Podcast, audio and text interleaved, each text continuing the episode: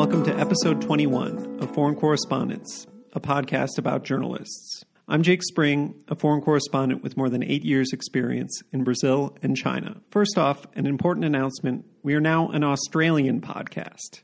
We got shouted out on an Australian radio program called Saturday Extra on ABC Radio National just a couple weeks ago, and I was delighted to see that there are a lot of new Australian listeners, to the point that I think we have more Australians than Americans listening now. So, welcome to all the Australians, and I hope you stick around. I'll hopefully be doing an episode with the Australian journalist who recommended us, so keep an eye out for that in a few weeks. If you have any feedback on the show, please reach out to me at foreignpod at gmail.com. And you know, give it a rating or write a review for it on Apple Podcasts or wherever. Secondly, you'll notice that this episode is a decent amount longer than my usual episodes. Please consider it my special coronavirus episode for those of you, hopefully most of you if you're being responsible, who are stuck inside, self isolating, and maybe have an extra 10 to 15 minutes in your life. If you have any thoughts on what the ideal episode length is, please also send me an email. Now, I bring you a very special episode this week with Paul Schrodt, a freelance entertainment and culture journalist in Los Angeles, California. He tells us about some of the cataclysmic changes in journalism that he was on the front lines for when he got out of school. Digital journalism was still the Wild West, but was finally starting to overtake print journalism, with all the opportunities and clickbait that that brought. This episode is the podcast what Jackie Brown is to Quentin Tarantino. This is my hangout episode. We're old friends from college and drank and talked for three hours, ranging all over the place. But Paul always managed to bring it back to some insight about the journalism profession, the nature of entertainment, or even the psychology of what drove us into journalism. He also has a knack for waxing poetically about obscure movies from the 90s. I will say I normally feel like an outsider in the media industry, off in whatever corner of the world I'm in, but talking to Paul, I feel like an insider. Yes, that does mean we're going to shamelessly name drop any number of other journalists. And for those of you who like entertainment, and who doesn't, you'll get to hear what it's like to interview celebrities. Okay, I could go on and on, but let's get to it. Without further ado, here's my conversation with Paul Schrodt, a freelance journalist in Los Angeles. Thanks again for doing the podcast. Thank you, Jake if we could start with, could you tell me a little bit about what kind of work week you've had and also a bit of where you are? Set the scene, I guess, is a good way to say it. I'm in LA at 7.07 p.m. It's the end of the week, although since I'm like a freelance journalist, it feels like I'm kind of always working in some capacity. It's been a fairly low key week, except I was kind of rushing over the weekend and the beginning of this week to meet these deadlines for a bigger package that Money Magazine runs every year that is their best in travel. So this is best in travel 2020. And so I helped them with the reporting and writing of that package. So it was just racing to meet that big deadline on Monday. And then since then, it's just been chipping away at various things. Yeah. And I saw you had that piece come out in LA Weekly, was it? Los Angeles Magazine, LA Magazine. Los Angeles. Yes. I just had a piece. I mean, it feels like I worked in that piece in December. It's been gestating for a while, but it's out in the March issue. The headline is Rise of the Soccer Wives, but it's about what are known as the quote unquote WAGs, wives and girlfriends, which is a huge thing in soccer, especially European soccer. But it's about the wives and girlfriends specifically of the two MLS teams in LA, the Galaxy, and then the newer LAFC, which was the highest scoring team in the last MLS season. Pretty cool. Is there beef between the WAGs of the two teams? I wish there was more beef because it would have made a better article. you know, in, in British soccer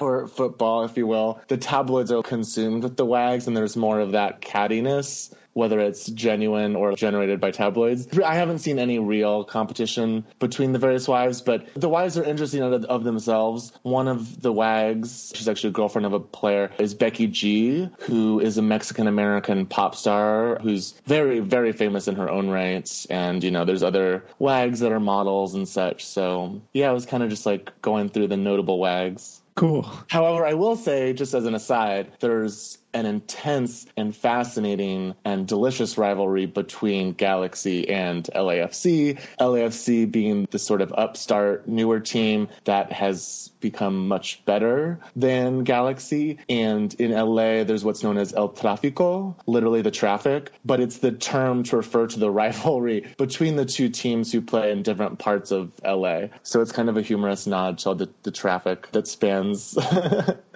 all of LA, but between the two stadiums too.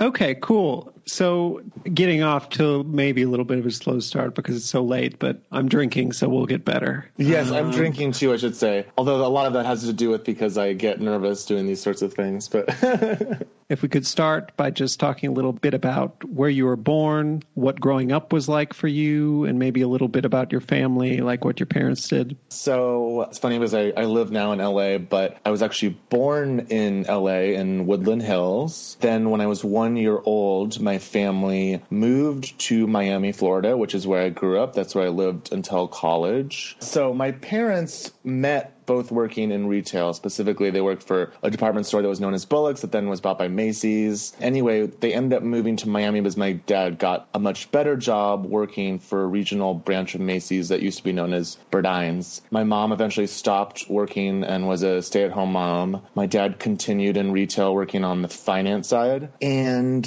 so I don't exactly know how I ended up in journalism. so I grew up with the one brother who's five years older than me, four and a half. Growing up in Miami was just an interesting experience because Miami is in many ways unlike the rest of the United States. It's extremely international. White people are a numerical minority in Miami-Dade County, I believe, still. And being this white kid in this very international city was just a really interesting experience. Leaving Miami, I went to college with you uh, at Northwestern University outside of Chicago, and I was like, oh, this is what the rest of America is like. But Miami is just a really interesting place because so many people who live in Miami, whether they're from the US or from abroad are not actually from Miami. It's just a very transient city and you're getting flavors of all different kinds of cultures. So that was always really interesting to me as a young kid. I was just always maybe a little bit of like a spacey kid and always kind of off of my own world and eventually turned to writing and eventually journalism as kind of an outlet for me. Yeah, I've gotten to know Miami a bit because it's the only direct flight to the U.S. from Brasilia. Makes sense. There's a lot of Brazilians, Miami. a lot yeah. of South Americans move to Miami. It's not just Cubans. Yeah, like if you're somebody who's made it as a Brazilian, you'll get an apartment in Miami. Yes. And did you go to public schools? Uh, were they big, small? What was that like?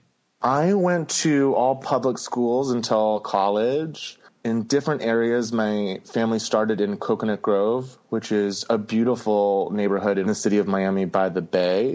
You know, on the other side of the bay is like Miami Beach. So that's where I went for elementary school. And then eventually my family moved to Pinecrest, which is more of like a suburb within Miami Dade County. It's its own city. Finished public elementary school there and then went to middle and high school there. And they were all, I think, fairly on the larger side. I mean, it was a very nice public school in, in Pinecrest in Miami, but it was several thousand kids. And that's actually where I started doing journalism. I just signed up for the intro journalism course, which was the feeder into if you then wanted to do high school newspaper or yearbook, or there was actually a quote unquote TV station that did the morning announcements on TV by students, which was fun. So that was kind of the feeder into those things. And I ended up going into newspaper and just really loved it. And that shaped me as a student and then also as a high school kid, what the fuck do I want to do? So I don't know if I can swear on this, but what do I want to do with my life? And that kind of directed me a little bit in both ways. Yeah, you can definitely swear on this. Okay. I have the blanket explicit tag, and I probably don't use it enough. It's just so I don't have to think too hard about did did we swear in this episode? I can't remember. Yeah, I swear a lot, so I'll earn the explicit tag.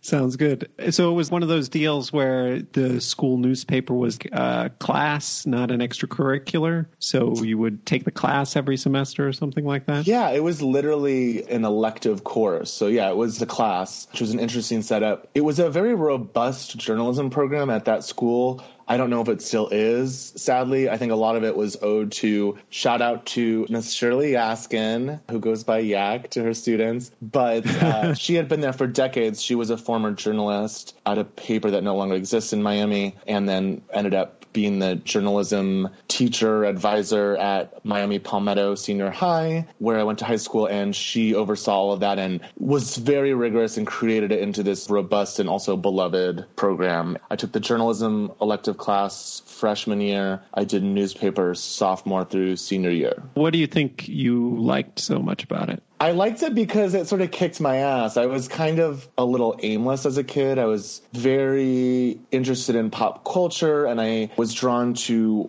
words and to actually to magazines for a long time, which is the kind of journalism I like doing the most is magazine journalism. I was kind of really a tech nerd also as a kid. I would just build websites, starting with like little GeoCities websites shout out to GeoCities at the turn of the millennium, but then also building proper websites with like HTML and CSS and stuff. I was kind of like creative, but I was off in my own world doing a bunch of stuff and I wasn't rigorous as a student by any means. And I felt a little disconnected and sort of disaffected by a lot of the classes I took as a kid and I just I just didn't connect really to a lot of it. And then when I took the journalism class I did it on a lark because I was interested in words and some way I felt like I was okay at that. I could do that fairly well work with words writing and then ended up just falling in love with journalism because frankly it exposed me to a lot more people. It forced me to talk to people in a way that I wasn't doing. I was off kind of in my own world a lot and I ended up loving and Like I got this huge rush out of interviewing someone and getting them to open up to me about their perspective in the world and also their own expertise and way of seeing the world in a way I couldn't. So that was all very attractive to me. And then because I ended up really going gung ho on that, it also kind of inspired me to just in general put a little bit more of myself into all of my schoolwork, including English class, where I didn't always connect with all the novels that we were being told we must read and that were masterpieces or whatever. But also, it made me more interested in statistics, and I took AP statistics at my high school and loved that. So it kind of gave me a kick in the ass to be a little bit more of like a serious student, I guess. Wow, AP statistics. Love uh, but... statistics. well, statistics, right, is like applied math. Journalists by nature love statistics because it helps us do our jobs. But I just ended up falling in love with everything about statistics, just like working with data sets that are about real people and their incomes or their public opinions or things like that. So, yeah, statistics, fun. You're flouting all sorts of magazine writer stereotypes. I would expect to hear that from the financial journalist or something like oh, that. Oh, but no, no, no, no. I think the best magazine writing marshals facts in order to create this argument or a specific picture of the world. All the best magazine writing, I mean, I think the best New Yorker pieces are ones that are have very colorful anecdotes, but they also just marshal facts in an interesting way. And statistics is one of those things where there's this great book that my dad, actually, my dad's a huge like math nerd in general. He worked in finance for a lot of his life, but he turned me onto this book when I was taking statistics called How to Lie with Statistics. And one of the most interesting things about journalism is that a lot of people don't understand multiple regression or other statistical elements or what a p value is, right? Which helps us understand how something is statistically significant. But journalists are in this prime position to explain to readers how statistics work and whether they're significant. But the problem is, is it's so easy to sort of lie with statistics or at least cast this portrait that's not really very accurate. The best magazine writing included is able to translate that but translate that hopefully in a way that's like faithful to the actual numbers and to the data and not just kind of fudging it to make an argument that's not held up by the stats. I mean, I love statistics. I look at a lot of statistics for my job and I love looking at spreadsheets. Yeah. But I, I, took statistics in college, and it's the one class I will say that I skipped probably at least 50% of the classes. Well, Somehow still passed it. And I could not tell you what a p value is, or uh, I can't do linear regressions. I mean, I know what they are kind of, but. Yes. I, I mean, if you brush up on it again, it's really not as hard as it all sounds. So I was a sociology double major in addition to being a journalism major. So I had to take a lot of statistics and also use statistics and did like a senior thesis that involved quite a lot of multiple regression and data sets and things. Yeah, for me, I mean, I was a reformed math major. I took math oh, for a year and a half and then was like, I don't want to do this. And I switched to e- econ and history, and then I went abroad, and that just screwed up all my credits. So I had started kind of like yeah. half an econ major and didn't get anywhere. What, what else was I going to say? Oh, the other thing that connected with me was this kind of you know mission driven journalism thing where I was a very shy kid, but something about journalism and having an excuse, having the mission that you've got to go talk to someone really did help me get over I guess, interacting with people. And I mean, I start to internalize it over time, but still, if you throw me in a huge event and I'm just supposed to be there and not be a journalist, I often don't really know what to do with myself. Um, yeah, yeah that's um, exactly how I felt. I felt like I was happy being in my own world on the computer listening to my favorite 90s hip hop albums and such and just being off in my own world. Even though I did want to talk to people, I think it made it hard for me. I had sort of trouble, I think, before getting into journalism just talking to someone in a room I had never met before, right? Just like going up to them. But it was kind of a rush just talking to people. Also, just because then I understood that people love to talk not just about themselves, because that makes people sound sort of conceited or something, which they can be, but also like people want to share their stories. It's just like a natural human instinct. And I sort of loved getting that. Like I loved hearing people's stories. And so that kind of helped me. And I don't, I don't think many people would describe me as shy now, but I definitely was, and that kind of reoriented me a little bit and made me feel like, oh, like I want to put myself out there in the world, if nothing else, so that I can get these great stories from people. I, I feel like I remember also in college, like there were quite a few people going into journalism who just couldn't get over that fear of cold calling someone or man on the street interviews where you just go up to someone, which can be frightening and uncomfortable, but can also be really like fruitful and fun, I think. So anyway, for whatever reason, I became very attracted to that. Yeah, I spent my fair share of time standing in a Kmart parking lot asking people about random stuff at my first yeah. job. You eventually get over it. But you must have applied straight away to Northwestern Journalism School, so you must have been taking it pretty seriously in high school. I mean, had people from your school gone to Northwestern before? Were you really driven and dead set on journalism already at that point, or what brought you to Northwestern? I don't know if it was so much that I was dead set on journalism, so much as it was the one thing I discovered in school where I was like, oh, I am accepted and maybe even embraced for this one thing and I seem to be doing pretty well at it. I was a high B student overall and I but I struggled a lot in classes and it just made me feel like it was a world where I could get around and where I felt like I was sort of thriving. And so also I just loved it. So I just I applied to pretty much only to journalism programs, including Northwestern, which was kind of known as the number one, whatever that means, journalism program. Yeah, I also applied to Mizzou's journalism program, USC, UT Austin, a couple other places. Yeah, actually, my high school, Palmetto Senior High, it was, I wouldn't say like necessarily a feeding school, but it was, I think pretty much every year there was at least one kid who would go to Northwestern. And there were several who had been accepted into the journalism school. Shirley Yaskin, yeah, who I mentioned earlier, the journalism advisor at Palmetto, then also became kind of a mentor and a college applications advisor sort of figure for me as well. She and I bonded really closely. She urged me to apply early decision to Northwestern for the journalism school, Medill, and I shied away from that because I wanted to keep my options open and I was sort of terrified of Northwestern because it seemed very academically rigorous. And also, I would think I was just sure that I would be rejected. So I, I didn't apply early decision, but I did apply regular. And then I was put on the wait list. Yeah. And then I was accepted off the wait list at Medill at Northwestern. And actually, Dagny Salas, who you know, who was just visiting me in LA, shout out Dagny. She now works at the New York Times. But she and I knew each other in high school and became friends because we were both on the newspaper. But she was a year above me. And she went to Northwestern for journalism the year before me. And so when I got into Northwestern off the wait list, I had never visited the campus. I think I asked her, I was like, can I just fly out there and stay in your dorm room and like check out Northwestern? And she said yes. And then I hung out there and just, I mean, I, I was probably going to say yes anyway, but ended up just like loving the environment and thought it was like a really actually fun school, more fun than I thought it would be. And then ended up, yeah, going to Northwestern. Yeah, I know Dagny from my freshman year in the, the CRC, the Communications Residential College, which mm-hmm. explains why you then ended up living there. Maybe exactly. Dagny lived in CRC, the residential college, which I thought, oh my god, this is so deeply nerdy. Like it's a bunch of journalism students, some theater kids, film kids, and a smattering of other people. But I ended up actually having so much fun there, and did a, then a, applied and lived in CRC for that reason. Yeah, CRC was a great time, and so you. Oh, such a that... great time. all those nerdy journalism and film kids like know how to party, like for real.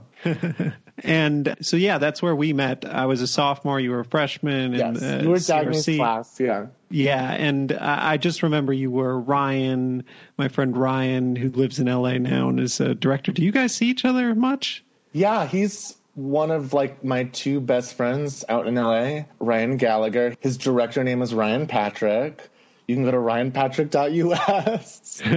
I'm like plugging Ryan now. But he is a director of commercials, music videos, and is working on other things. He did a short film that was sort of an unofficial Gremlins sequel. Anyway, yeah, Ryan was my year, and I think you guys were in Sigma Chi together. Yes, that's right. Yes. Yeah, I joined my sophomore year, so and yeah, his freshman year. But yeah, I became good friends with Ryan in college and still hang out with him a lot. Yeah. So how did you find Northwestern overall now that we're like 10 years out from it? I loved it. I mean, I wouldn't want to do college again but it's hard. I you know I didn't go to any other college, so I, I can only guess at what my experience would have been like if I had gone to USC or UT Austin or Mizzou or something like that. But I just thought it was so fun. I mean, I loved even beyond the journalism program, and I actually did have quibbles with the journalism school, and I'm not sure Medill was my biggest fan for a few reasons. But the best thing about that school is you just get a lot of kids who are really passionate about journalism, who like really want to do it. And then you also just get some teachers who are phenomenal, who are former or even current journalists, like Charles Whitaker, who's now the dean, who was my magazine editing professor and kind of a mentor to me. So that culture was just really great to be a part of. And then Northwestern itself is just, I think, a wonderful environment. It's a beautiful campus and it is a college campus proper. It's not like a city sort of campus. And yet you are off the L train, It's Chicago's very easily accessible. There's another campus for many of the grad school programs downtown. You can take a shuttle there for free. I mean, I spent a lot of time in Chicago, but also like the college itself, students take their studies seriously. It has incredible faculty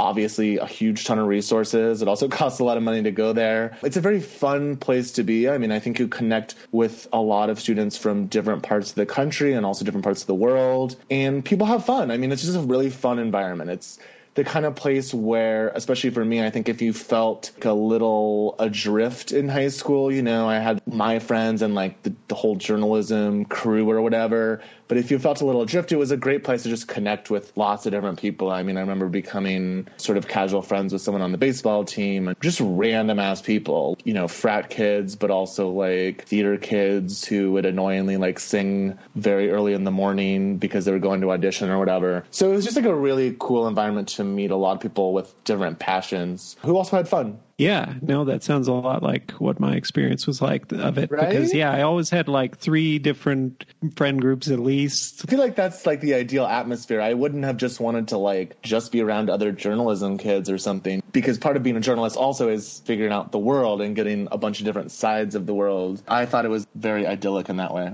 Just to talk a little bit about journalism school, you said you had some quibbles. Would you endorse going to school to get a journalism degree? If you are very serious about pursuing journalism, I do encourage you to apply to Medill and possibly even go there. I think there are other phenomenal journalism programs out there. You know, I know someone from high school who went to Mizzou's journalism program, Jordan Sargent. He's a music journalist now. He's written and worked at Spin, Pitchfork, other places. He's a phenomenal journalist. We were on the high school newspaper together. I've heard amazing things about other journalism programs. You by no means have to go to Medill. I think it's a great environment just because there is this community of kids who are very passionate about this thing, who will end up in the industry and then professors also who have been or are in the industry, all of whom can be guiding lights or connections to be very just like basic about it. Like everyone needs to network even in college, especially if you're pursuing journalism, which unfortunately I think tends to be very like who you know industry, even above other industries. And so I think for that reason, it's great. I'm sure you remember when I came into Medill the year after you started, there was a lot shifting. You could feel the ground shifting at Medill. Like courses were being rebranded. There was this emphasis on the future of journalism, sort of not just web journalism, multimedia journalism. You should know how to do all of this. Except the execution, especially as someone who, you know, I worked on North by Northwestern, which was kind of like a startup campus journalism website, North by the Northwestern.com, which is still around, I believe. You know, I worked on that heavily with Tom Sharadi Khanna, now at the New York Times, who started it, and I helped him with some of the tech and design stuff. But it just felt like when I would go into those classes and they'd be like, here's how to use a web camera, I was like, wow, like I could teach these skills a lot better.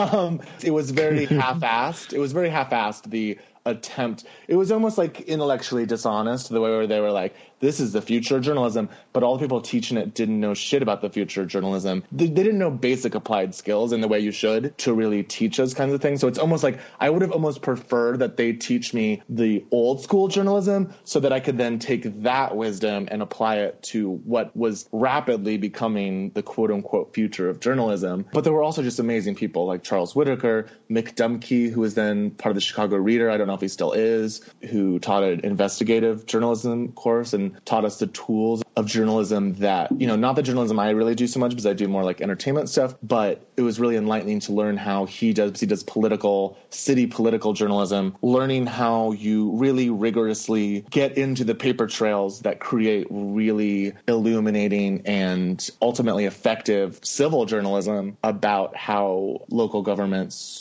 work or don't work. So I think there was a lot of amazing stuff at Medill. And I would implore anyone who is serious about pursuing journalism, who is thinking of applying to journalism programs, to apply to Medill. Having said that, some of the best journalists I know were not journalism majors. They didn't go to school for journalism. But I think Northwestern is also just an amazing place to get all kinds of academic experience and also just like life experience. I think it's it's great for all of that. I was actually never in Medill. I snuck. You were not. Into, oh, you were a Weinberg student, right? Yeah.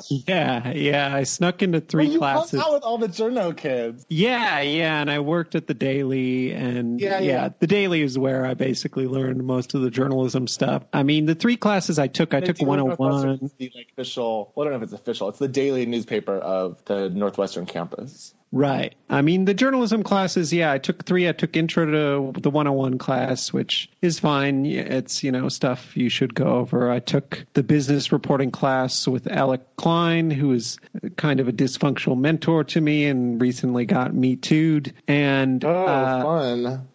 and then I took, what was it? News and New Media, which was exactly what you were talking about. Yeah. Like, it was with Chris Booker, who's a great guy, and I'm glad I took it because I got to know him and he was a video journalist at the Chicago Tribune. And the video part was good. I learned some basics, but like we learned like Adobe Flash, which is like what the Which then became uh, became obsolete like the next year basically. I mean even when I was in college, everyone knew that you were moving away from Flash. It's absurd the kinds of things they were teaching. I don't want to make this about me shitting on Medill, and I'm sure they've gotten much better about the quote unquote new media, which is such a silly phrase.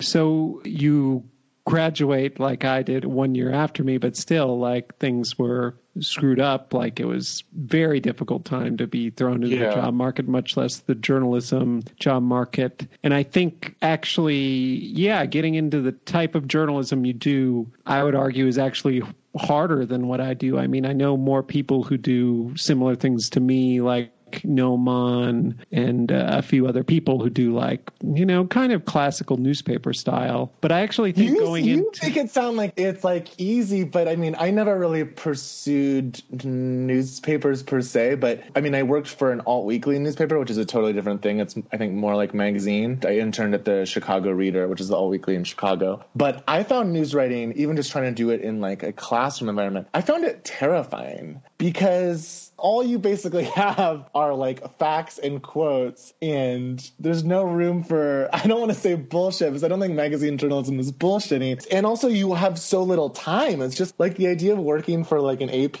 or a Reuters when things, or like, you know, what Dagny does at the New York Times, when things are moving that quickly, I think that's absolutely terrifying. Yeah, that shit is intense, but I guess you you work your way up to it. But uh, so yeah, there's one side of it's the work side of it, but like you said, also things were closing down. Let me put it this way: there's a less clear path into doing what you do, I mm. think, than for for newspapers. I mean, a lot of a lot of the people I know when do newspapers, they had you know internships after every year and blah blah, blah and kind of yeah. work their way up. I didn't do that, but for you, you graduate and like, what are your options and what do you end up doing? Well, I was blessed by so many specific different circumstances. One, just having the financial support of parents where I could like do an unpaid summer internship, which I think a lot of us did in order to pursue journalism. I was just pursuing internships nonstop. And like where? So uh, my sophomore year, while I was also a full time student, I interned part time at the Chicago Reader across the whole year, just doing like a couple days a week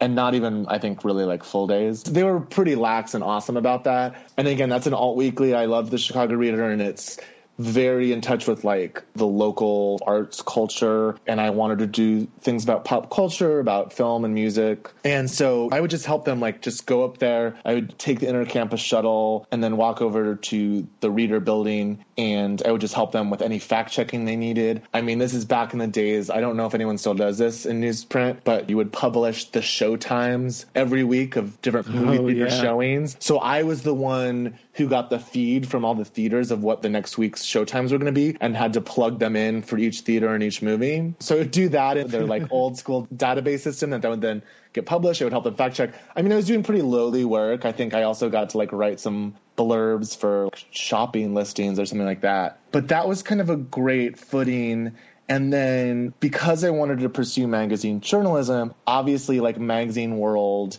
is centered in New York and I came from Miami. You know, there's always regional magazines. Chicago has Chicago magazine, but it just happened that my dad got another promotion within Macy's. Both my parents are retired now, but he got a promotion to work for Macy's in the New York offices. And so he took that job. So my family ended up moving to New York City at the end of my sophomore year. I was just hungry to apply to anywhere. I mean, I remember I got turned down for an internship at New York Magazine and like plenty of other places. I think the first magazine internship is always the hardest when you don't really have that experience, but Chicago Reader helped me a lot. And then I applied for what was then Radar magazine. It ended up folding like a year or two later, and now it got sold and now it's radaronline.com. But it was like an actual serious, but also very fun pop culture politics magazine that was a monthly print magazine and online as well. And so I applied to that. And then because my dad had just moved out to New York, I went out there and interviewed there and then got that internship. I think I interviewed a few other places that I didn't get, but I got that internship. And then so I interned there. It was amazing. I mean, I loved that place. It was kind of like the wild, wild west of magazines. It was when like there was still quite a bit of money being thrown at these interesting print print magazine projects, which no one really does anymore because they're very expensive. And obviously, like the economy moved away from that. So I interned there and I just met all these people who had worked at Mademoiselle magazine or New York magazine or just these different places, people I was interning for. So you just kind of like plug into that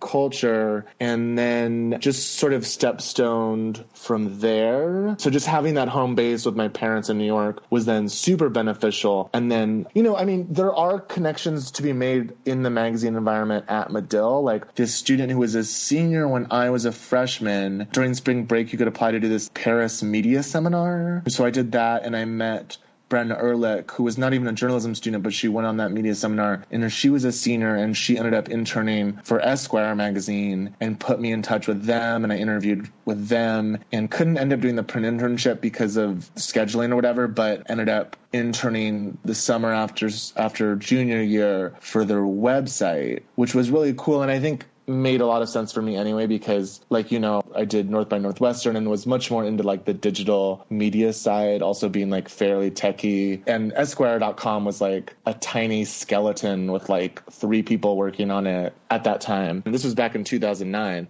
as an intern just for the digital side of Esquire magazine obviously then a very big still very well known magazine but the digital side was where you could do a lot. Like I was just given a lot more ability to report and write and just play with different ideas, even just art decisions, like how things should be presented. And so I did that this summer after junior year. And I think it just ended up great going into that digital media environment, especially for such a small digital team, because then, of course, like so many magazines with small digital teams, they ended up expanding.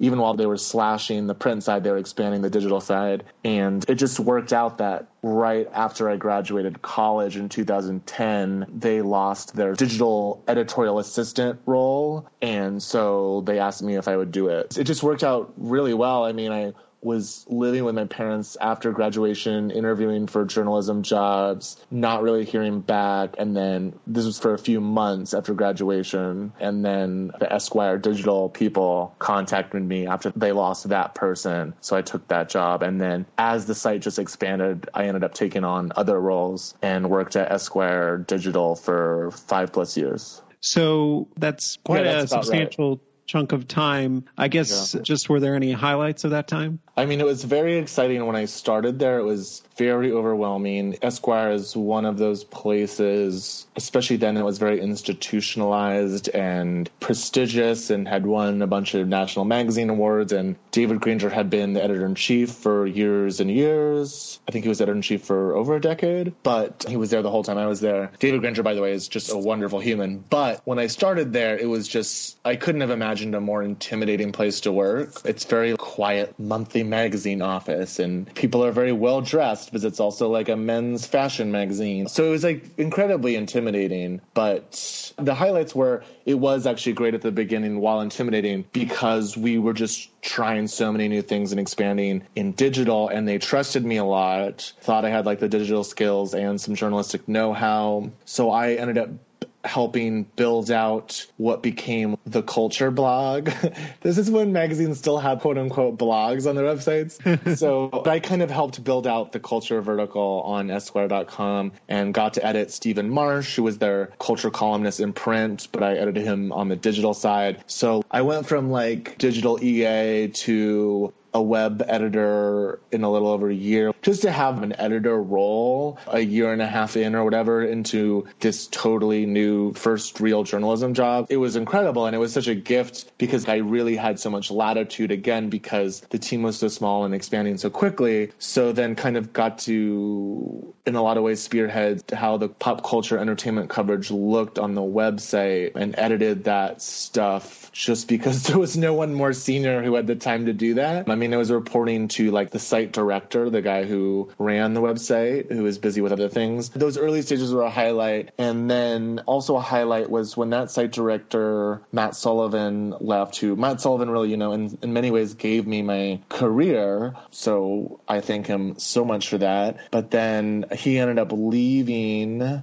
around the time of the 2012 presidential campaigns. And then this guy, Mike Nizza, came in as the new site director, and he came with a lot of experience. He came from the New York Times. I mean, he's just, he's brilliant. And he really is just an amazing manager. Like, he knows how to get the best out of people and push them, but also respect them, listen to them. And so he pushed me even more to build out that entertainment coverage under him for Esquire.com. And the entertainment section, like the amount of traffic we got, the amount of engagement, and just the quality of the stories we were doing just kept going up. So working under him was just amazing because obviously, as you know, just having a great, brilliant boss who knows how to manage, who also just knows journalism inside and out. That was an amazing moment around 2013, 2014. Yeah, those were some pretty exciting times. I mean, I ended up becoming like the entertainment editor for the website, which is the role I, which I had for the last few years I was there. And also the other thing was just, even though it was so intimidating at first, I stayed at the website a lot longer than other people. Digital media, I think especially had, tends to have a lot of turnover, or at least it did then anyway. And especially on such a small team, by the time I left, I had been there the longest on the website, but I got to know all the print people and just like in those days, there was not enough cross pollination between what the print people were doing and the digital people. But I think it was great just getting to know them as I got sort of them on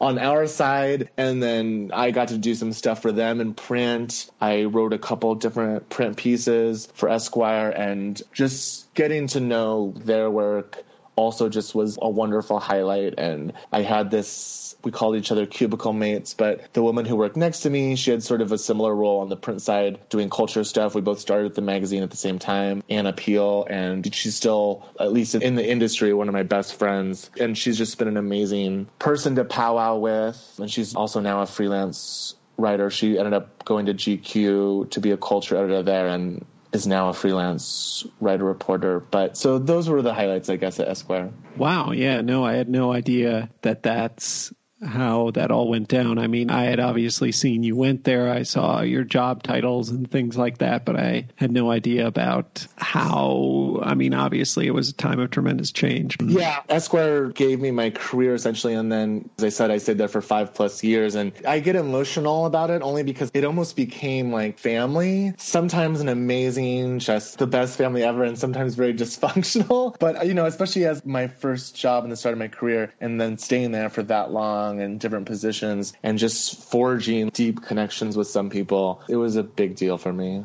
So, what made you decide to leave and where did you go next? At the time, I think that this may still be true, but Hearst Digital Media had a lot of turnover. There were different heads of Hearst Digital. I had in my five plus years at Esquire, the site director, the person at the head of just Esquire.com, I went through, let me count, one, two, three. I went through four different bosses in five plus years, which isn't crazy in media because there is, I feel like, a lot of turnover in media, but it always felt like Hearst Digital had like a new strategy and everything. And because I was a section editor, I had been there for five plus years. My next step would be becoming like the deputy editor for the website or something like that, which I wasn't really that keen on, especially because I felt like so much was shifting just in the strategy all the time in Hearst Digital. And I think it was necessary. It's necessary still in a lot of digital places, figuring out what the strategy is because it's such a new terrain. But it became kind of exhausting. And I didn't feel like they were really necessarily looking for me to be a deputy editor for the website. And I also wasn't sure if that was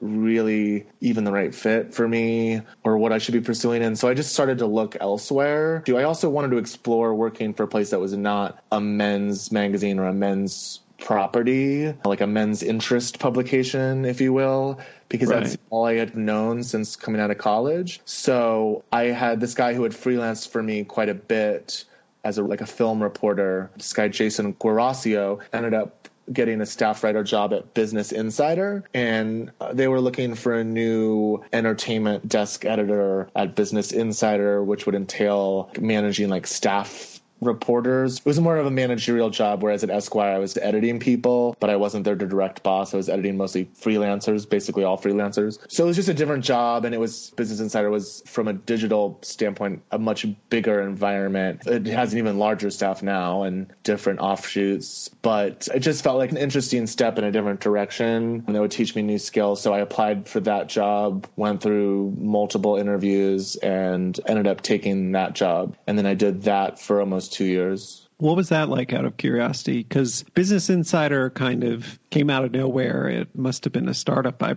presume. Mm-hmm. And it, it ended up being a lot more than just business. And it seemed to just trying to, was it a BuzzFeed model? Was it a Mashable model? I, w- I was never quite sure what its deal was. And I had a, one of my ex girlfriends worked at the Chinese version of Business Insider, yes. and it was just like an unbearable sweatshop there. Yeah. Um, so I have no idea if that has any um, bearing on what it was like in the U.S. Well, I think the international editions, because we had some insight into that, they were very low staffed uh, compared to the U.S. one. There was definitely some sweatshop ness to the sort of churn of content because we were publishing so many stories, but those were interesting days for BI because just before I came on, they were a startup for several years. And you're right, they had explosive growth, but had kind of come out of nowhere. Started by this sort of eccentric CEO and grew very quickly. But just before I came on, they were bought by Axel Springer, which is a German media conglomerate. So I came in just after they were uh, really a startup, but also it had a lot of startup mentality still. The whole staff was still in place. But, you know, they were growing very quickly, had lots of people. You know, we were two floors in a large Flatiron office where a lot of those more techie companies are in New York City. It was like free beer in the fridge and stuff like that. So it, it was kind of startup-y. I just remember even when I was just interviewing there for the job, I just remember as soon as you walk into the waiting room, it's like this giant monitor showing Chartbeat of all the top stories at BI and just looking at the sheer amount of traffic compared to what we were working with at Esquire.com or even honestly just across Hearst Digital, I was like, holy shit. Just the sheer number of articles and then also the massive reach of the ones that did hit the top of the site was kind of overwhelming. And then there's lots of brilliant people at BI, including people I worked with when I was there. And it taught me a lot also about being in a newsroom environment. I mean, BI was not like a traditional news publication, right? But it was a newsroom. It was editors shouting out things that had come across Twitter or the Bloomberg feed or whatever it's called. I mean, I was not doing any of the finance journalism. I was the entertainment editor, but it was a real like bustling, fast paced, make it happen now kind of newsroom environment. It was also, I think, and this might be part of the sweatshop mentality. I mean, they were aiming for a similar kind of BuzzFeed, not necessarily style, but model, I guess, at that time, where it was just how do we get as many eyeballs as possible? And I think while I was there, they were kind of moving away from that because it started to tarnish their brand, especially with advertisers, where it just BI got branded, I think still is probably branded as sort of uh, clickbait journalism. And we were even told to take it easy with some of the headlines that were clearly engineered just to draw people off of Facebook.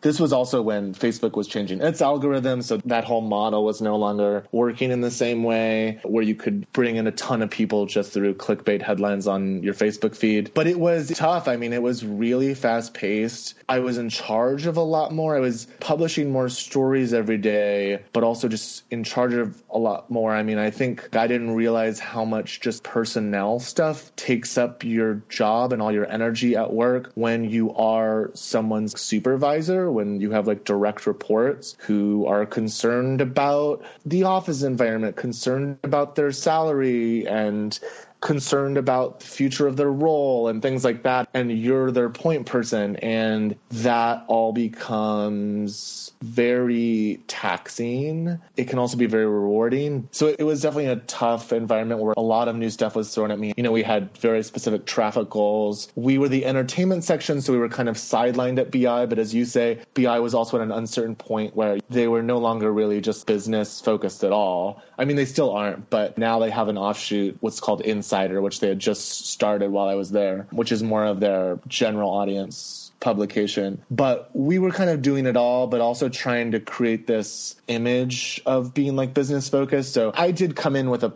plan. I mean, they tasked me with coming up with a plan for the entertainment coverage. And for me, it was I love stories for a general audience that are about the industry of entertainment. I mean, obviously, the entertainment industry is a multi billion dollar industry. It's also an industry we all have a point of contact with because we all go to the movies or watch movies at home or watch TV shows or stream albums and stuff. So, so we all care about it deeply. But I love stories that make things about the industry of entertainment very accessible to a broad audience. So I was kind of trying to work that angle, right? Things that are covered by Vanity Fair or Hollywood Reporter or like Billboard, the trade publications, but then doing them in, in a fresh way that someone who reads BI, who doesn't know shit about the insides and outs of Hollywood will suddenly be like, oh, that's what happens. So I was kind of doing that. And then those were the most exciting stories to do. But then there was just a lot of just, we got to hit this news, we got to hit that news just to maintain the sort of massive traffic demand of the company. Yeah, wow. It sounds very engaging, but also possibly very stressful. Um, Honestly, I would go to sleep and I would dream in headlines. Like, I would have dreams where I was just like in the CMS of BI. So it was a lot of that. It was kind of nonstop. And, you know, it was Slack pings. We had night editors, which is very important at a, at a news organization like that. But I was getting Slack pings, and there's almost no way to just like distance yourself completely with it. I would be reading Slack messages through the night and stuff. Is that why you left after two years, or what led you to your next step? well, I just want to say it was a lot and it was exhausting. And anyone who has worked at BI, even who is still there, will tell you it's not for everybody, but there are brilliant people there. And I learned so much. One of the things about BI was because it was a startup initially, was they still had that mentality where like let's try a bunch of different things and if it doesn't work just lose it try a new thing, try another new thing. They wanted to try everything. And there was a lot of leeway in terms of that and figuring out and mapping out because entertainment was more of a sideline section, even though it got a lot of traffic because everyone clicks on stories about celebrities. I think any publication will tell you, even if you're the New York Times, headlines about celebrities and their lives will always just get outsized traffic. But they didn't have really like a clear roadmap of, okay, what does entertainment coverage for a place like Business Insider look like? So that was really exciting and working with people above me, below me, the reporters I worked with, even just the interns we were hiring. There was so much talent there and it was great to kind of just like shape something in a way that a startup will shape something with no sense of, oh, this is what BI has to be. While legacy publications always have those concerns, right? So it was kind of cool to shape that, but it was extremely, extremely taxing. It was just a lot of work. And part of why I did leave was just just because I was so burnt out, especially after Esquire.com too, like building out these sections. And I had looked at Chartbeat so much over the past several years, including at Esquire, I was just burnt out. And so I was no longer even really looking for a web editing job. Especially at BI, I had no time to report or write. I mean, I would do one piece here and there every once in a blue moon, but I just missed interviewing. That's always been my favorite thing to do. Going back to what I was talking about, even in high school, just talking to people about their stories or their perspective or their expertise. That's my favorite thing that I do. That's the thing I get the most adrenaline jolt out of. And I didn't get to do any of that anymore. And so I felt like at that point I had enough connections to go freelance and I really wanted to get into freelance reporting and writing. So that's what I decided it didn't just all happen at once. I planted the seeds of that, took a bunch of meetings, saved a bunch of money to go freelance. Yeah, in like mid 2017, after almost a couple full years at BI, that's when I left, yeah, to go freelance. Have you been freelance ever since then? I'm I have. Remember. I have been freelance ever since, but I have done some daily editing work while freelance. So I did some full time days helping out at Money Magazine, which I write for a lot. But there was a time when they needed some extra help editing, and I would go into the office or work remotely doing full days editing there. And then towards like fall 2018 into like spring 2019, I worked full time days doing digital editing for Men's Health, which is owned by Hearst now. Where I used to work, Esquire is also Hearst. So I have done some daily editing stints, but they've been on a freelance basis, but mostly just freelance reporting. So you've been freelancing for how long? For over two years now. I guess it's going to be three years in like July. How have you found it so like far? Well, I've always been kind of crazy when it comes to time management, even when I had a full time job. So that has only accelerated just because I'll get in my head and stuff and delay stuff. This is really unhealthy. I recommend people really get more structured and I try and do this all the time. But, you know, I'll end up just because I'm on deadline and I haven't done enough that day, I'll end up working late into the night. I do not recommend that, but it happens, especially when you have like a big deadline facing you. But I love freelancing for the most part. I mean, I think the other difficult part, you are your own boss, so you you know, you need to be hard on yourself. But then you also just need to put yourself out there in a way I think it is scary to a lot of people. It's just something you just need to force yourself to do. Even editors you've worked with a bunch, you still just need to keep tabs on them, pitch them, ask them to do a quick call to catch up on things. You just need to hustle. I mean, freelancing is you're self-employed, you have to sell yourself. It's not like having a staff position in that sense. I actually don't mind that as much. You can sort of psych yourself out. Even with editors I've worked with before, I'll send an email and I don't get a response and I psych myself out like, oh, they don't want to work with me. It's almost never that they don't want to work with you. It's almost just like whatever that story idea was just doesn't work or they're super busy or they forgot. And I, I know that from being an editor who worked with a bunch of freelancers, especially at Esquire when I worked with almost all freelancers. Just being on the editing side, I think helped me understand that a lot more. So I don't really have as much trouble selling myself. I think the more unsettling thing is time management is very hard, at least for me, and I need to force myself to create structure and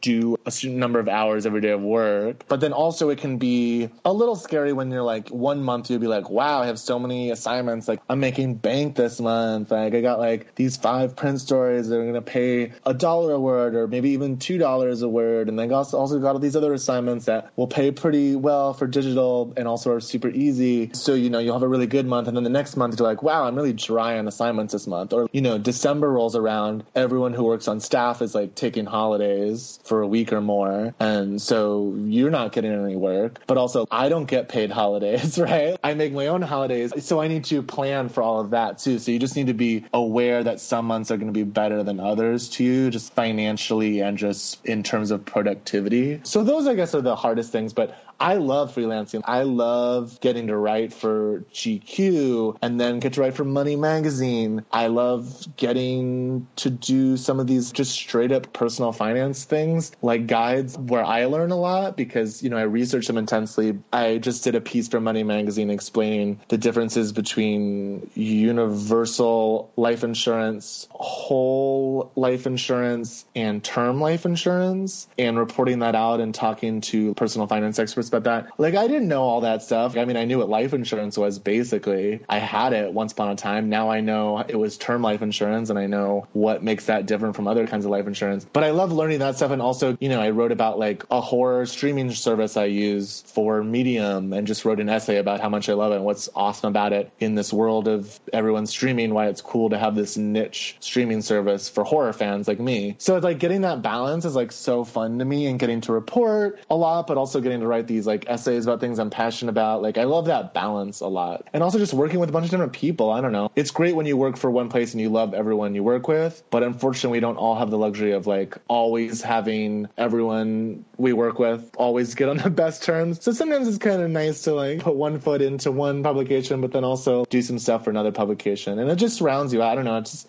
it's more fun, I think. I learn more. I dabbled in freelancing for a while and I, I felt like it is very nerve wracking. Yeah. And I felt like I had kind of gotten to the point where I was able to string together enough jobs and I was like, oh, this is something I can do. I mean, I was like working for like a financial filings website, like, Yeah. and I was working for Women's Wear Daily and I was doing like all this different shit. And it was cool. I mean, it was nerve wracking, like getting up and running. There were times where I got down to my last 200 renminbi where I had to borrow money from friends and stuff. Yeah. But then you finally get up and running, and I, Yeah. I see how it could be cool. But then Reuters came along, and I don't know. It's always something. I, I see how it could be good, but at the same time, when that full time job came along, I yeah. To do I that. mean, by no means am I like, oh, I'm never going to go back into like a full time staff position. I would want it to be like slightly different from the kinds of online, very high churn, high traffic web editing positions I had before. But I feel like I'm still loving freelancing. And like what you were saying, like the first stage of it was, you know, I saved up a bunch of money. And then the first few months, I'm like, is there any way this is actually going to work? Like, do I need to be applying to like full time jobs? And then after a while, it's like, oh, okay, it's sort of working. And then it's like, oh, okay, like I can pay my bills. Like this is working. But now I'm kind of in that stage of like, I would like to make a little more money. I would like this to be like lucrative, which it's, it hasn't been like lucrative. You know, I would love to get to that stage or possibly go back into a staff job. But I kind of love the work though. and you've been doing great stuff. Um, Thank you. One thing I wanted to ask you is I feel like the type of journalism you do, there's a perception, and maybe you almost need to perpetuate this perception at some times, but that your job is way more fun than doing other types of journalism, you know, newspaper journalism and things like that. Do you think that's actually the case? Is it more fun, or is this glamorousness of it? Overblown, or how, how do you feel about that? for people who think it's like really fun, it actually is really fun. Like I love interviewing celebrities so much. It's one of my favorite things. But also like if you think it's just fun, like you've never interviewed Mick Jagger because that motherfucker will rip you into shreds and make you feel just like an ant. So some of those celebrities are not like cakewalks to interview.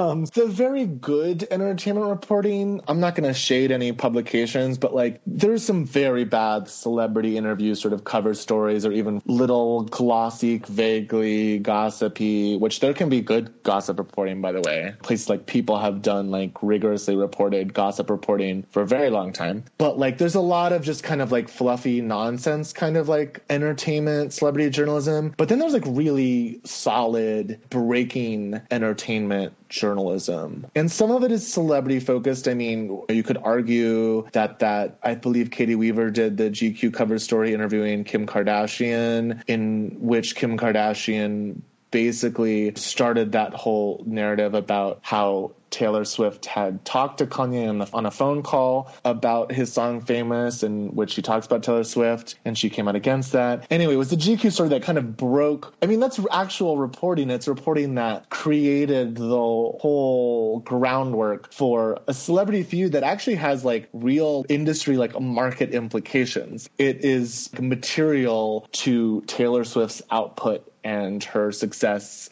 and her persona, and same with Kanye West, and same with Kim Kardashian West. So there's that kind of stuff, but there's also stuff that really exposes a lot about what's happening inside of the entertainment industry. I mean, obviously we saw with like Me Too, but even other stuff that's like the Hollywood Reporter. I think one of the trades, it was either Variety or Hollywood Reporter, who did just amazing reporting about the sort of shit show of Apple's new original content that they're creating and how they are throwing millions and millions and millions and millions of dollars at content without really knowing exactly what they're doing or what they're going for. And things are getting squashed really quickly. And that has been a whole mess. I mean, that again, reporting like that exposes a real something that's important to Apple's investors. So, I mean, I think entertainment reporting can be really fun, but it can also be really substantial to the way not just we consume entertainment, but the way it's made and how it gets sold. Just out of curiosity, I'm curious what celebrities you've interviewed, if you could just give me a sampling. so, I think I joked that my niche in celebrity interviewing is interviewing very, very famous people who are old enough I don't like no shade. I'm just saying like, you know, older in their career where they kind of don't give a fuck but so the most notable interviews, I interviewed Mick Jagger when he was a producer on the Vinyl HBO series that only lasted one season, RIP. I interviewed Sharon Stone when she was on an HBO Steven Soderbergh show. I have interviewed the most amazing people ever who are Stephen Colbert and Amy Sedaris and Paul Dinello. I interviewed him, was it 2018. But I interviewed the three of them. I mean, Stephen Colbert, obviously now known for being on Late Night and everything, but the three of them, Colbert, Sedaris, Dinello, created and starred in Strangers with Candy, this much beloved cult Comedy Central show from the turn of the millennium. Started, I think, in like 1999. And GQ had me do for their comedy issue, it's like a two page spread, a mini oral history of that show. And so I got to talk to all of them. Stephen Colbert was probably the most nervous I've ever been doing doing an interview. It was amazing. He's incredible. I also interviewed Jay Leno. And then I've interviewed a bunch of lesser known younger people. I interviewed Aisha Tyler, who's lovely. I interviewed Killer Mike. So yeah, just a different broad swath of celebrities. Very cool though.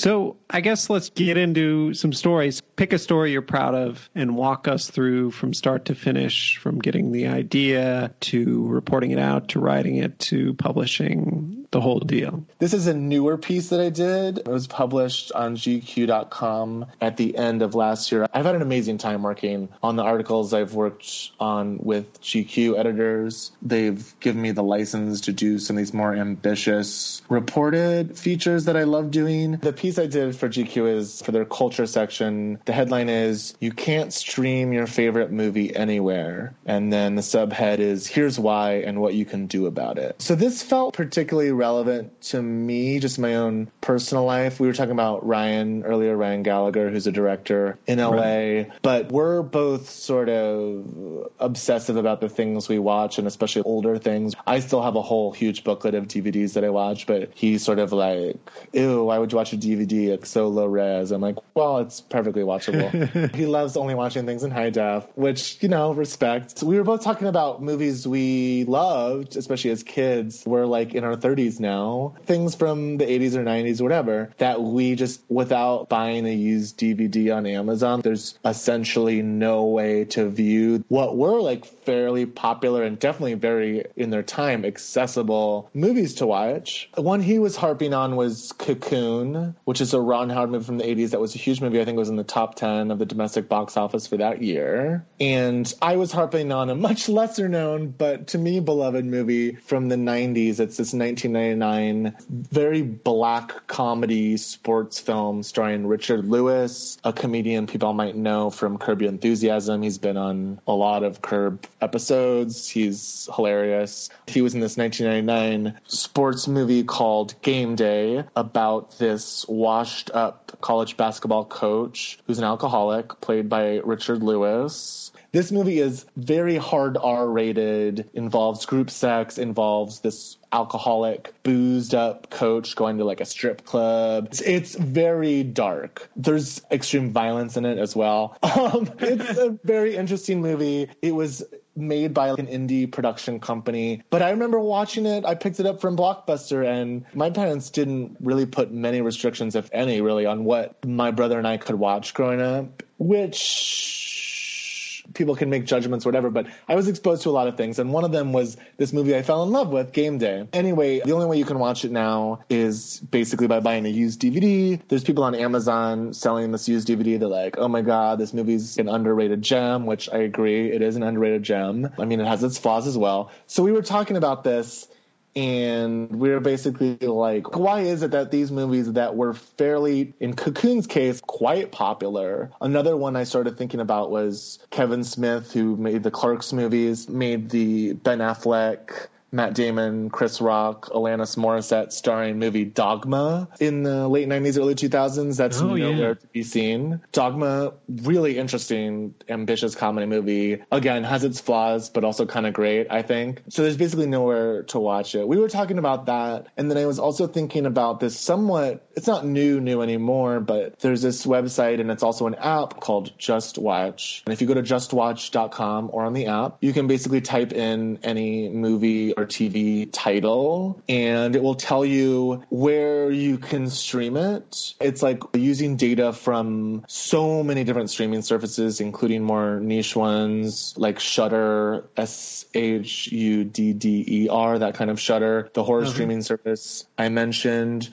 but also your Netflix, your Prime, your Disney Plus, your Hulu, but also way nichier ones, network streaming services, Showtime, whatever. So anyway, you can type in something and it will tell you where something is streaming or if it's not streaming where you can digitally rent or buy it broken down by price. So it'll actually tell you if you can rent something uh, like a movie or show cheaper on amazon prime rather than apple or something like that. So it's a really cool service. It's a service that like i definitely needed in my life like several years ago but it's a great service. And you can type in things like cocoon and dogma and game day and see that essentially there's no way to access it except again by buying a used DVD. And like people aren't putting these things out on new Blu-rays or anything like that. Um, and obviously, so many people now have ditched DVD players, Blu-ray players, physical media. It was people know that this is a thing, right? But it was more about like how do you answer like why is this happening specifically? And I love stories that are about the that are like general interest reader stories, but outlining the minutia of these big industry phenomena like this. What led to this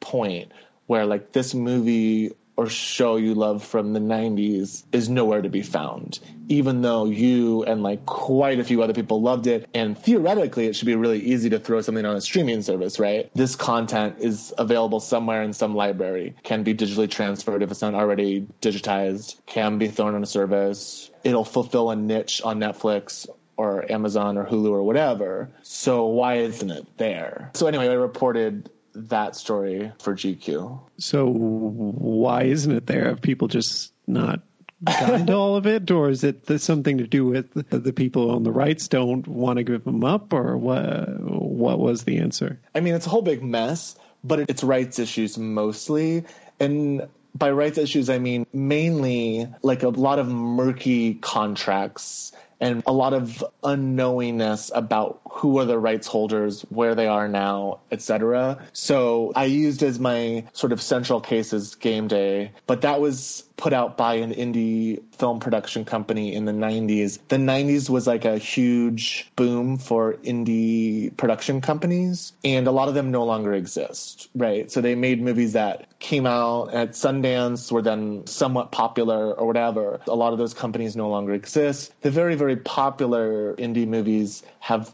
mostly made their way to streaming. But if you look, there's a film researcher I interviewed and he analyzed the top 100 box office movies of every year. And especially in the 90s, that's when you start to see these just huge gaps. And a lot of it is just uncertainty of rights. It's production companies that are no longer in business. It's unclear where the rights holder is. It's also like contracts are fuzzy. So one really interesting example that's always intrigued me is there has never been a complete digital issuing of Beavis and Butthead, the of course iconic MTV 90s show, mm-hmm. much beloved by me and others. They have issued it on DVD and I think Blu-ray and it exists in some form on streaming, or has at least. I remember it used to be on Hulu, but it's never had a complete issuing because so much of that show depended on the final segment of each episode, which was Beavis and Butthead riffing on music videos oh, that were oh, then yeah. on MTV. So MTV had the rights to air all of those music videos on Beavis and Butthead at that time, but they didn't have a home video license for those music videos, or at least for a lot of those music videos, and they still have never spent the money and also just there's a lot of like legal wrangling you need to do to lock down the home video rights or the streaming rights for all of those different music videos going to all of those labels or artists or what have you. And you know, that's a widely pirated show in part for that reason, because people want even the lower quality bootleg version just because it has all of that intact from the original show. It's a very important part of the show, right? So anyway, right. for whatever reason, even though it was a very popular show, a lot of people still love it, it's never gotten that complete package. And you have other things like that too, music rights can be hard. Even if something had home video rights, it's not always clear from the people I spoke to. I spoke to people who work in distribution, whether it's like home video. I spoke to a home video editor who works on packaging for sort of DVD and Blu ray materials, extras for movies that come out. And then I talked to someone who works in particularly theatrical distribution, but is also very insightful on how things get distributed in streaming and home video. And so something might have had home video license, but it's not clear what that license entails for streaming, if it's still valid. You know what I mean? So there's a lot of like fuzzy contracts, tracking people down. It's a lot of like pain. I talked to John August, a screenwriter who has championed this cause of figuring out how to get older films that were very popular on streaming. John August is a screenwriter who worked on Big Fish, the Tim Burton film. He worked on the new Aladdin live action film and is also well known for this movie Go in the 90s. So he oh, has championed like that movie. Love, yeah, with Katie Holmes. Love Go. So yeah, Timothy Olyphant as the drug dealer. Oh, yeah. The shirtless Santa Claus hat wearing drug dealer. Yeah. One of his one of his best roles, aside from Deadwood, I feel.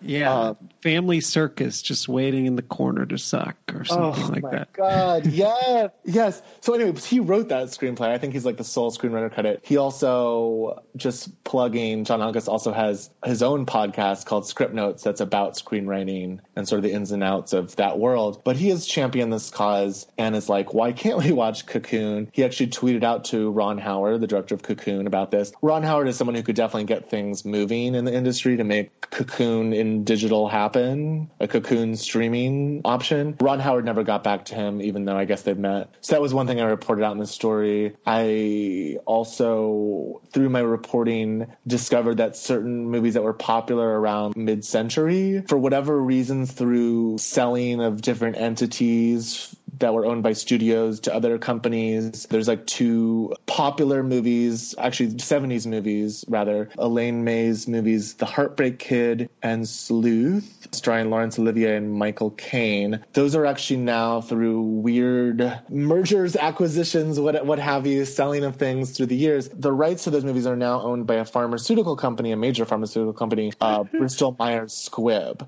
So this drug company owns these movies. They have no interest in really tending to this part of their business. Uh, it's not really their business. Their business is selling drugs. But they happen to own these titles because there was a point in the 70s, I guess, where companies who were not in the business of entertainment decided they were going to invest in the entertainment. They own these movies and they really have no interest in showing them. So they're not streaming anywhere. I talked to someone who works in programming for theaters on background, but I learned that it is possible to get these movies shown in theaters only if you are really diligent and pursue them. But Bristol Myers Squibb has really no interest in them being seen and isn't going to go through the legwork of making them accessible on streaming. It doesn't seem anytime soon. So there's a lot of those kinds of weird issues. The other thing I was interested in, not to go too long on this, but you know, it used to be that studios really wanted to get their titles out there, especially their really popular titles. They wanted them on Netflix. They wanted them on, you know, wh- wherever they could showcase them, where people were at least subscribing or even just paying for them, like renting them or buying them on Amazon or what have you. Now you're in sort of an interesting new dynamic in Hollywood where the studios, the content creators, are now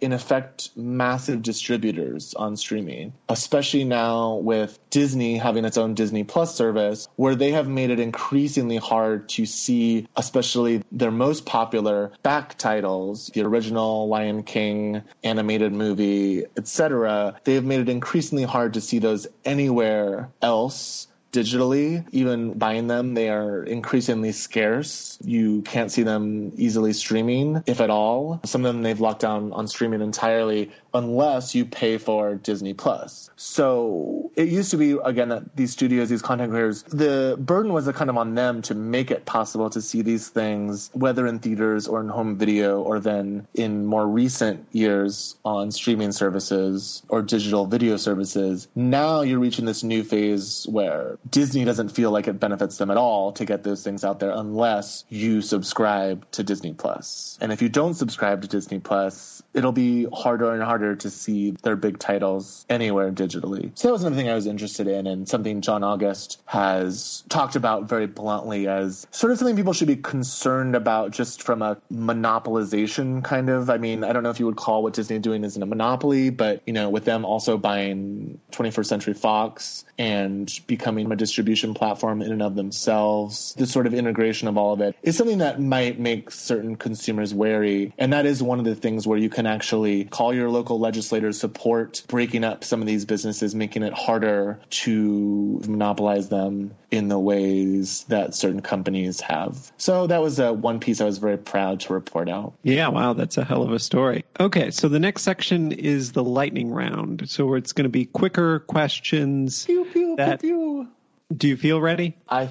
I think I'm ready. Yeah, sure, I feel ready. First up, what is a must read publication that you look at almost every day? Right now, it is 538, I guess, just because it's a election year. This sort of combination of just like really deep modeling using vast poll data really smartly, also with like really great commentary, not just from, of course, like Nate Silver, who's very famous, but also like Claire Malone, one of their senior writers. Their political podcast is great. Cool. Yeah, no, I've actually just started looking at them a lot in like the last week, I guess, exactly because of the election. Yeah. And then what is a publication you read, listen to, or watch just for fun? Ah!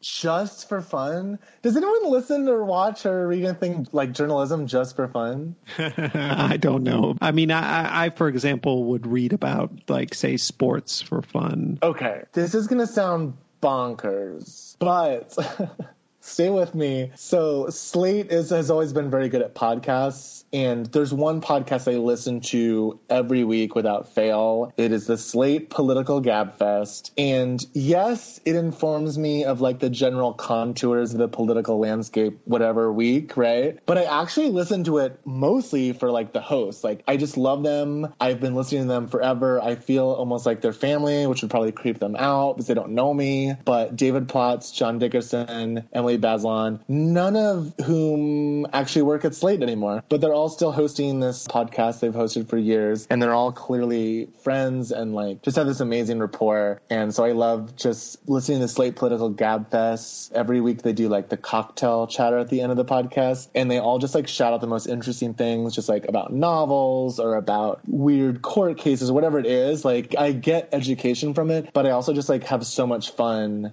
being with them every week. I get all my political stuff from podcasts. I guess because I find it too annoying to read all of that, but interesting. Is there any particular subject matter that you read into specifically that isn't related to your job? Yes, it's probably the MLS stuff. I've never been a big sports fan, but I, when I lived in New York, I became indoctrinated into soccer. An ex boyfriend of mine started taking me, he's like a diehard supporter of NYCFC. So I started going to NYCFC games and then realized other people I knew were really into NYCFC, loved going to the games, became just like really interested in MLS. It's like one of those sports that's so fun to watch, but like in the US, it's not super popular, which would seem like a downside, but actually the tickets are much cheaper than going to like an in-demand NBA game or NFL game or what have you. Loved going to those games. I'm now an LAFC fan and I will read like little reports or like stats and analysis about previews of games, whether it's on Bleacher Report or whatever, like about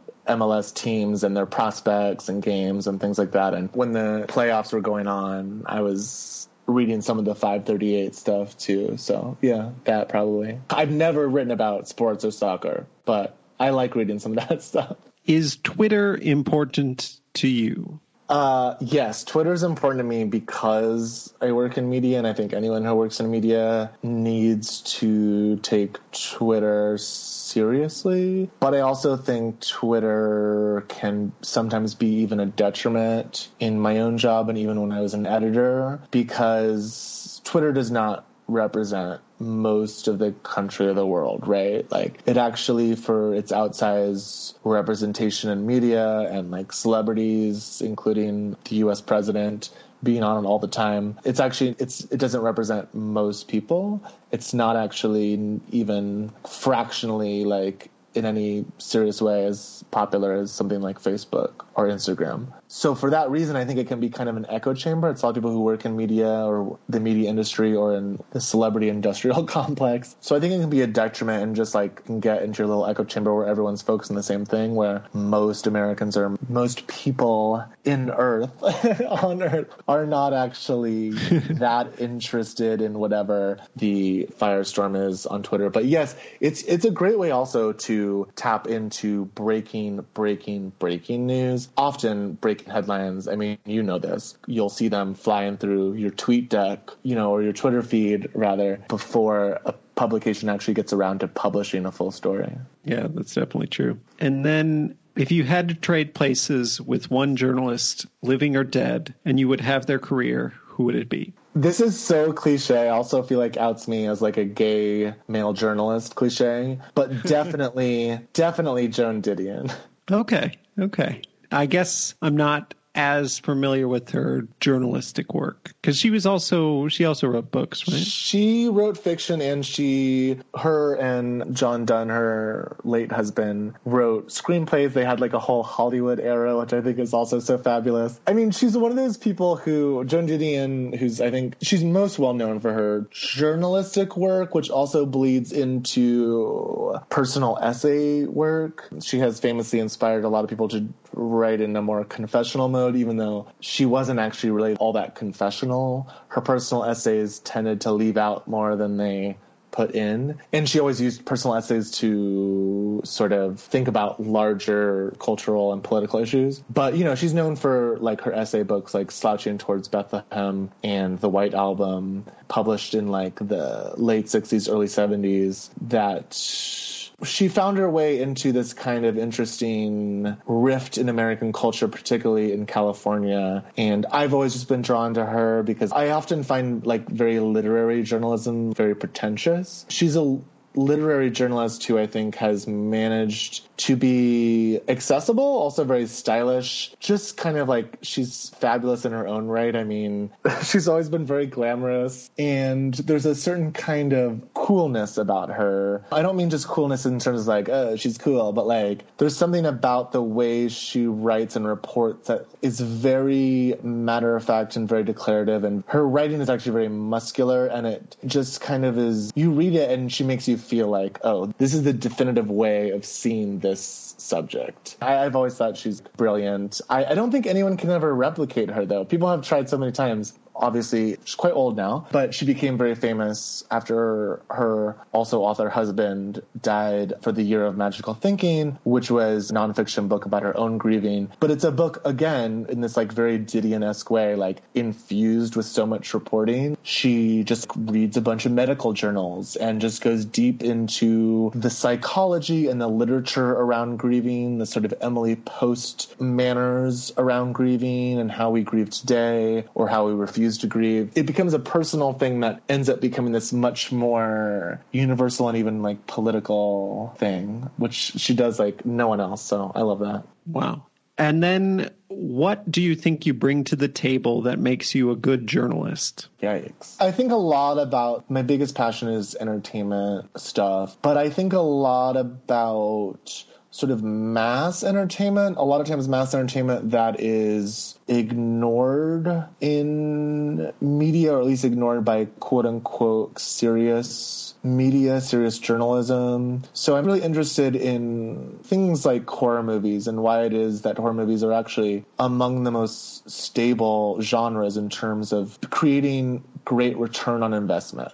They're cheap to make they have a devoted following. People go see them even in theaters still. A lot of people do, and they make big profits because of that. And I'm interested in thinking about taking those things seriously and understanding why they're popular, how they work, how they sometimes don't work, how they work even sometimes among people who aren't necessarily drawn to those things. I mean, the same thing could be seen in music, you know, when you have crossover acts. You know, why is it that we haven't had any hip hop Grammy Album of the Year winners except for Lauryn Hill and Outkast? And understanding what was it about that moment, which actually came years before, that crossed over in a way that somehow the Grammys is not recognizing that kind of music in the same way. Understanding all those things which people take for granted, they're like, oh yeah, like that's a fun pop song, or that's a trashy horror movie, or whatever. But understanding how those things work or don't work and how they're significant in their business impact, but also how they accrue like wider cultural significance. All of that stuff is like really interesting to me. Yeah, it's not just the entertainment significance, but it has all these other aspects yeah. to it and is in many ways more pervasive and important and influential than quote unquote serious stuff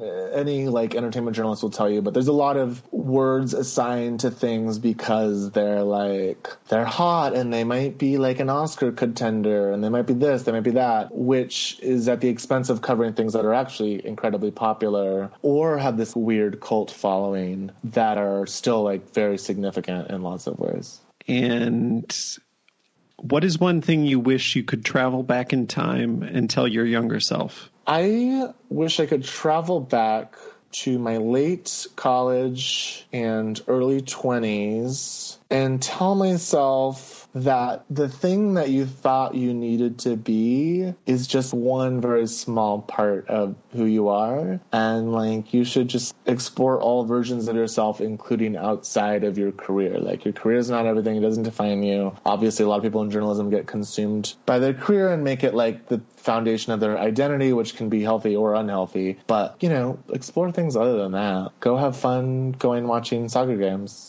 and reading up on stats about that, even though you'll do nothing with it in your career. Yeah, no, I get what you mean. And I feel like there were a lot of people in our sphere coming out of college that were very much in the journalism as identity mode. Yes. I think most of us have acquitted ourselves of it fairly well. I think but... that's true. I mean, I think you have to at some point because otherwise you'll be 40 and you'll just be like what is my fucking life right i mean there are certain professions it's probably not just journalism but just yeah. the fact that there's so many representations of it in culture that it becomes very easy to well, I've noticed uh, since living in LA, I mean, I don't think of Ryan as really being like this, but I, I, I just, I overhear it, I see it. It's just people speak in Hollywood. And even when they're just on the fringes of Hollywood and it seems to consume their whole identity. And it's a little bizarre and like sometimes kind of like pathetic. Not to put too fine a point on it, but I just mean like there's a way in which I think, especially certain industries where you feel like you need to have it be all consuming just to succeed at it, which I think journalism can be one of those. That can only last for so long, I think, at least for me personally and for a lot of people I know. And you need to find a way out of that. And I think part of that is like, I wish I could tell my younger self, dude, just do your work, be serious about it, but also, yeah, explore other things. Maybe date more than you you are. Maybe go enjoy soccer games that you like. Whatever it is, read a fucking crime novel that has nothing to do with your job because crime novels are awesome. Yeah. For tight wound journalists, a good piece of advice. I know, right? I mean, um, don't you feel like that's so much more important now that you're like older?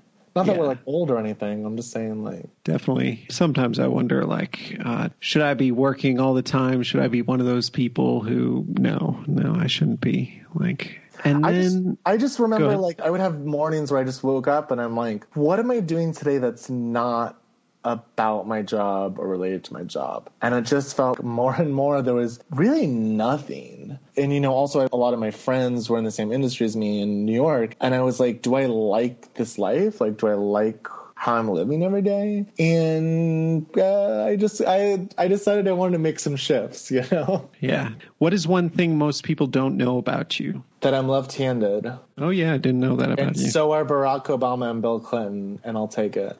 Huh. I trust them less now. I don't know why. well, they each have their own special baggage as well, but that's true.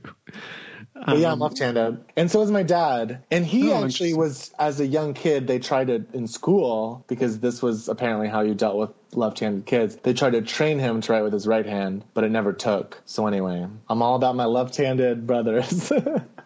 And then, yeah, what is your favorite film, book, TV, or other media property about journalists and why? This is going to be another cliche, but I thought Spotlight was just beautiful especially just as a depiction of something that is very hard to dramatize on screen, I think, which is the slow, gradual accumulation of information that works into the story that, I mean, I've never worked on a story anywhere near that scale and can only imagine, but any journalist can relate to this slow, but also very dramatic and intense accumulation of reporting, insights, information that builds, that snowball into this much bigger thing that you realize has other consequences. And also just, I thought they showed a lot of respect to the actual journalistic process in the movie, while also weirdly making it so tense and like the whole cast is incredible. It's a deeply moving movie that also really gives you a great insight into what reporters who are on the sort of trenches of really vital stories like that actually do like day in and day out. Not just when they get the big deep throat scoop or whatever, but what they actually do day to day.